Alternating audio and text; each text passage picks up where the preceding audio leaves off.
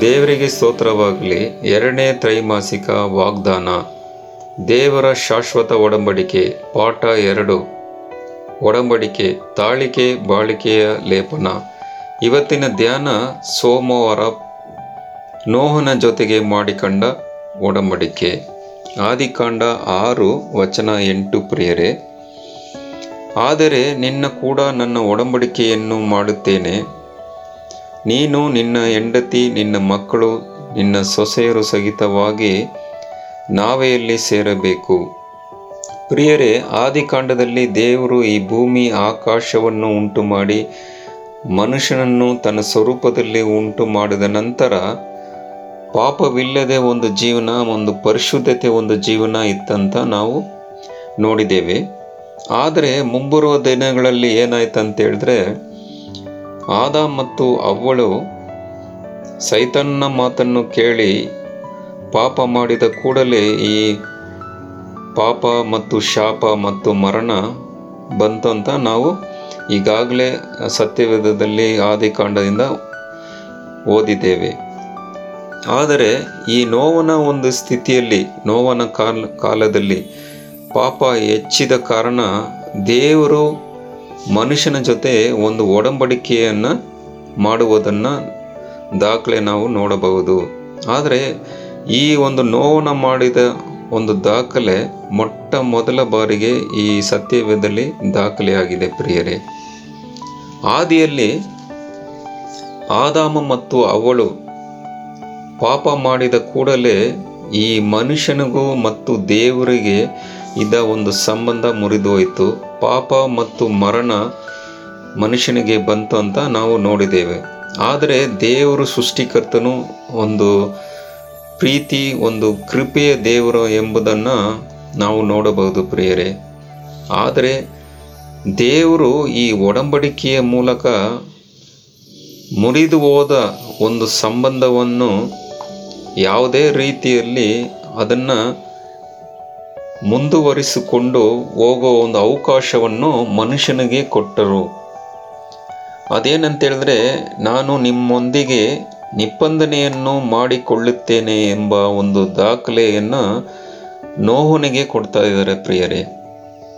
ಒಂದು ಅವಕಾಶವನ್ನು ದೇವರು ಇಲ್ಲಿ ನೋಹನಿಗೆ ಕೊಡ್ತಾ ಇದ್ದಾರೆ. ಇದನ್ನು ನಾವು ಯಾವ ರೀತಿಯಲ್ಲಿ ನೋಡಬಹುದು ಅಂತ ಹೇಳಿದ್ರೆ ದೇವರು ತಾನೇ ಪ್ರೀತಿ ಸ್ವರೂಪನು ಸೃಷ್ಟಿಕರ್ತನು ಮತ್ತು ಕೃಪೆಯ ದೇವರು ಅವರಲ್ಲಿ ಎಂಥ ಒಂದು ಪ್ರೀತಿ ಇತ್ತು ಅಂತ ಹೇಳಿದ್ರೆ ಮನುಷ್ಯರು ಪಾಪ ಮಾಡಿದ ನಂತರ ದೇವರು ತಾನೇ ಮುಂದೆ ಬಂದು ನೋಹನ ಜೊತೆ ಮಾತಾಡಲಿಕ್ಕೆ ಶುರು ಮಾಡ್ತಾ ಇದ್ದಾರೆ. ನಾನು ಎಂಬ ಒಂದು ಪದವನ್ನು ಇಲ್ಲಿ ದೇವರು ಅಲ್ಲಿ ಆ ಪದವನ್ನು ನುಡಿದರು ಎಂಬವನ್ನು ನೋಹನ ಒಂದು ದಾಖಲೆಯಲ್ಲಿ ಸತ್ಯವದಲ್ಲಿ ನಾವು ನೋಡಬಹುದು ಪ್ರಿಯರೇ. ಪ್ರಿಯರೇ, ನಾನು ಎಂಬ ಒಂದು ಪದ ದೇವರನ್ನು ಮತ್ತು ಸೃಷ್ಟಿಕರ್ತನನ್ನು ಸೂಚನೆ ಮಾಡುವ ಒಂದು ಪದವಾಗಿದೆ. ಇದರಲ್ಲಿ ನಂಬಿಕೆ ಕೊಡುವ ಪದವಾಗಿದೆ.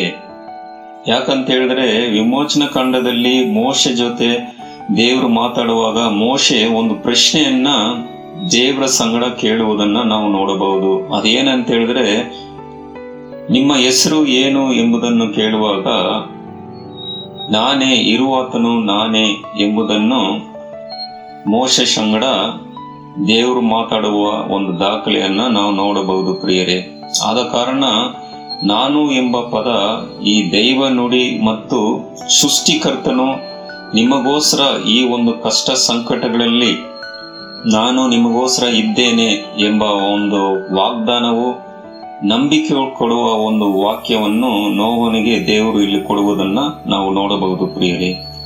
ಇಲ್ಲಿ ಕೆಲವು ಪ್ರಶ್ನೆಗಳನ್ನ ನಾವು ಧ್ಯಾನ ಮಾಡಬೇಕು ಅಂತ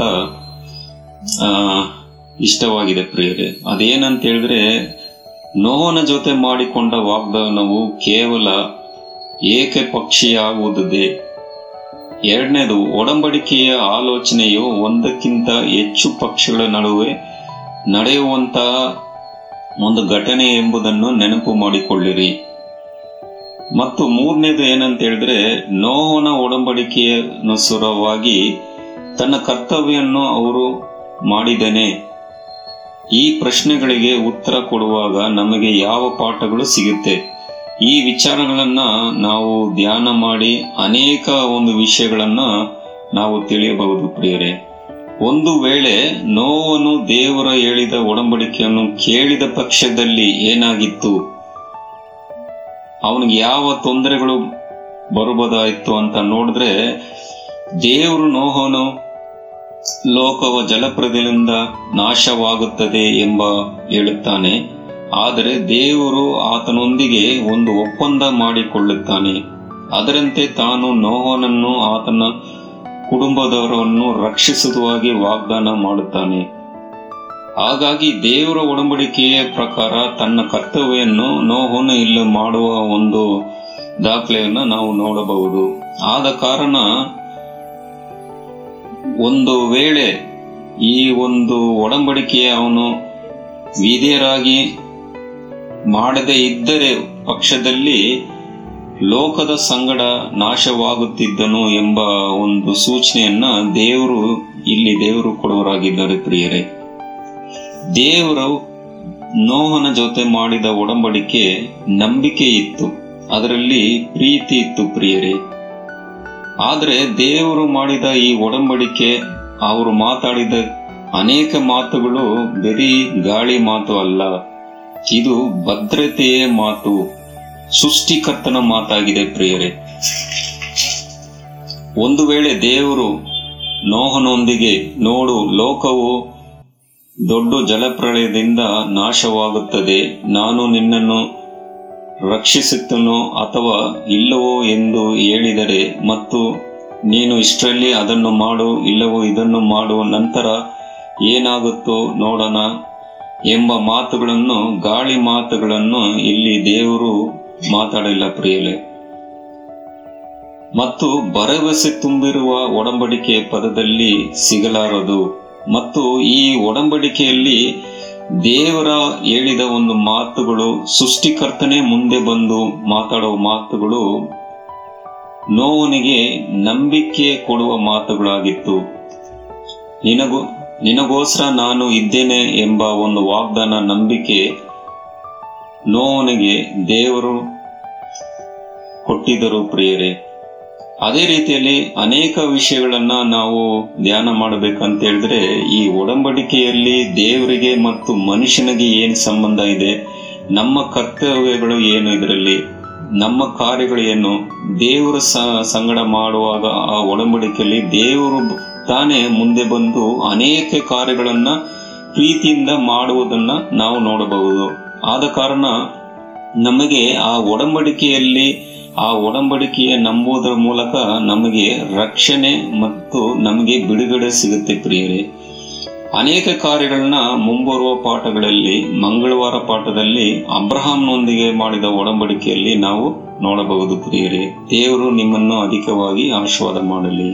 ಆಮೇಲೆ